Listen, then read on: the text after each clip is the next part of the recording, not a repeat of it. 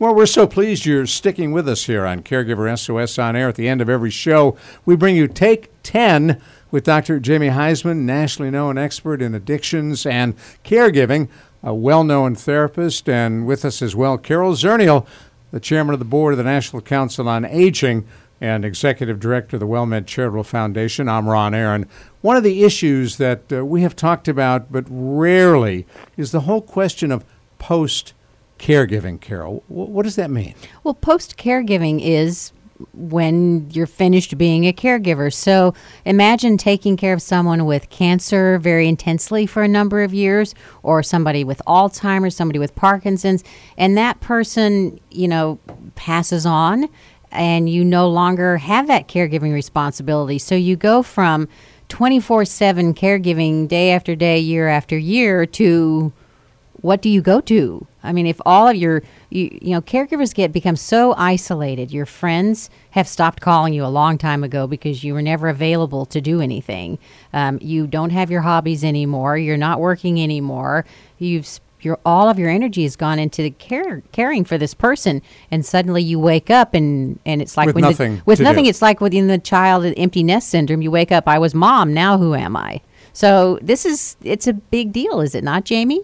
Well, it is, Carol, and and um, you know, grief is always a big deal, and and losses, and as we grow older, um, usually really come back to haunt us if we don't clinically attend to them. I guess the the concept that I, I always mention is that we're doomed to recreate these dramas until we intervene on them. And so, when it comes to a caregiver, and, and and their loved one passes, you know this as well as I do, and your work with Caregiver SOS emphasizes is that, you know, grief is complicated. Loss is, is probably even more complicated when you're a caregiver because you don't only lose your loved one, which is a tremendous challenge. You you lose your full time job. And so it's it's like um, when you when you do lose your full time job. Think of the men and women in this country who have lost their job during the recession, and and and who are you if I'm not the person that does this every day? Then who am I? Well, some of them who have lost their jobs don't tell their family and they go through the motions as if they have a job. Do caregivers who are no longer caregiving, Jamie, go through those motions? Well, it's, it's interesting. I, I wish they did, Ron. I think you bring up a great point. What I would wish they do was then adopt themselves as their caree, as their care receiver, uh, as opposed to go off and to become detached. And just like Carol said, you know, and compound the isolation which caregiving already brings the most beautiful thing would be if they if if they could be mentored and supported to come back and and resume caregiving in the same passionate, fair, consistent way that they took care of their loved one. And and that's really the the quest at hand. And I think that's the beauty of like the WellMed Charitable Foundation and what Caregiver SOS tries to do by creating this community whereby you have people who have gone through this post caregiving, if you will. And the greatest thing we could possibly do after obviously we've acknowledged and honored their their grieving their loss is to bring them back and reattach it back to something spiritual, something meaningful, something purposeful, which is actually another caregiver who is going through the same thing. So a lot of times you will find in like an Alzheimer's support group that one person in the support group is so helpful is actually someone who had lost their loved one, cared for them for years, and that's kind of their transition is they're still coming to the support group and they're passing on what they learned and what they knew uh, and supporting other caregivers that are on that same situation. That's a very positive way to channel that energy. It's very helpful for the other caregivers. Um, and, and then you'll see after a period of time, they may stop coming to the support group and stop helping because they, they, they've moved through that now. They're ready to go on to something else. So it gave them purpose yeah, it, it, you know, it's a transition period. Huh. What is and what we have to do uh, this transition period? Actually, we have to, we collectively, us quote unquote professionals, if you will, professional caregivers who understand the power of caregiving, is what we what would be nice is to bring them back and and explain and and can support the notion that caregiving, which which what they just went through, is a powerful skill set. That it really is something that they've internalized, they've developed within themselves, and something they could actually showcase and reconnect, if you will, um, to other caregivers. So that they see this on the job training and things like Alzheimer's, which will be 10 to 12 years sometimes, as opposed to ALS, which could be only a year. But this is like they're, they're, this is what I call embracing the shadow. This is what I call going inside and and being able to let go because you've acknowledged a the loss, b the the pain, but then you try to make sense of a situation which makes no sense at all. Well, now that I've I've read some policy recommendations, Jamie, that say we should uh, get caregivers who their loved ones have passed, and they should become the direct care workforce. We should recruit all of them to become direct care workers. What do you think of that idea? Well, that's interesting. That sounds like an easy way out for America, since there's 65 million providing 400 billion dollars of in-kind care. um, I do believe that th- there's great merit in that workforce. I do believe that they are the experts, the black belts. Um, we actually started years ago a program that we went to Forest um, Laboratories with called Befrienders, where we would take them are, are people who have lost their loved ones, who, which we know disproportionately they can go after a long marriage, like the one Ron and Ron's mom and dad had. That people often go away and pass away six months, a year after their loved one leaves, and bring them back to befriend others. So I do think it's a voluntary thing. I certainly don't want to depend upon them for what I believe government should do, which is either educate parents and caregivers alike and make sense of it. Um, but I do think they are probably the best equipped to come back and do that.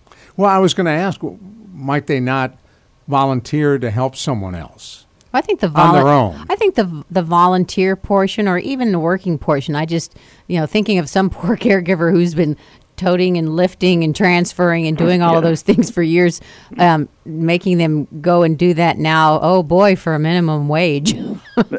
well, you're right. Probably not the best reward for all that love and care that they gave someone. Not a glamour I don't want to get career. political with you, but this direct care world is fraught with exploitation, and and and she Carol's 100 percent correct. I mean, um, th- it's bringing them back into this sort of snake pit, if you will, of direct care. If they were able to really develop their own job and not have a middle person and be able to be honored for their work and have benefits uh, that would be one thing. But to your point, Ron, you know, caregiving is also a time when if we can get in touch with ourselves, self-care, we can get maybe into art and hobbies.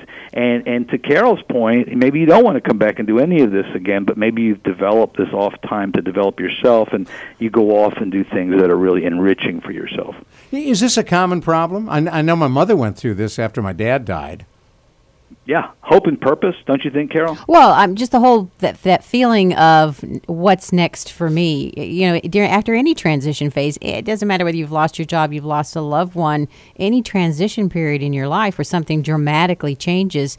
You know, always is a startling jolting effect and and we have to find a way to to move on past that so I, I would think you, I think it's very common, but I think it's very unrecognized. You know, one of the things that we don't do well in this country anymore is dealing and facing death and allowing people to grieve. It used to be, I don't know, maybe does anybody remember when we used to put black wreaths on doors when someone died, and um, you know there was a period of mourning.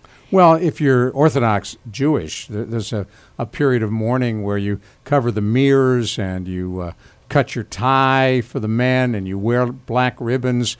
Uh, and the Orthodox Jews go through that. The Reform, you know, 20 minutes of sitting shiva and it's over. Well, that's right. So we, we don't have a time period. It used to be you had a, a you know, maybe a couple of months or a couple of weeks and and now it's like ah the funeral's over. You know what's wrong with you? Wait it's a, I think Joan, the late Joan Rivers you know always said you know when her husband committed suicide that um, you know anybody if she if she said she had moved on that was shame on her and if she said she was still grieving it's what's wrong with you um, so you know, you there's win. no yeah there's no right answer so I think it's I think it's very hard for caregivers because of the fact that they have been isolated that, that this has been their role that it's just a very difficult situation to all of a sudden have the sunlight come flooding in um, and you are not no longer have to be someplace um, well, and, and do and, these activities. To Carol's point, and, and the best thing I think our, our listeners could take away from this conversation totally is that you're isolated as a caregiver, just like Carol says, and it's important as a caregiver to stay connected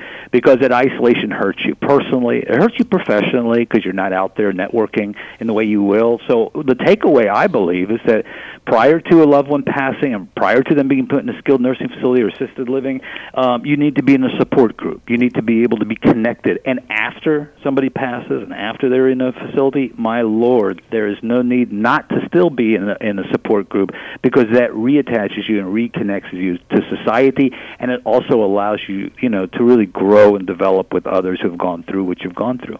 You get the last word, Dr. Jamie Huysman. Thank you. Carol Zernial, I'm Ron Aaron.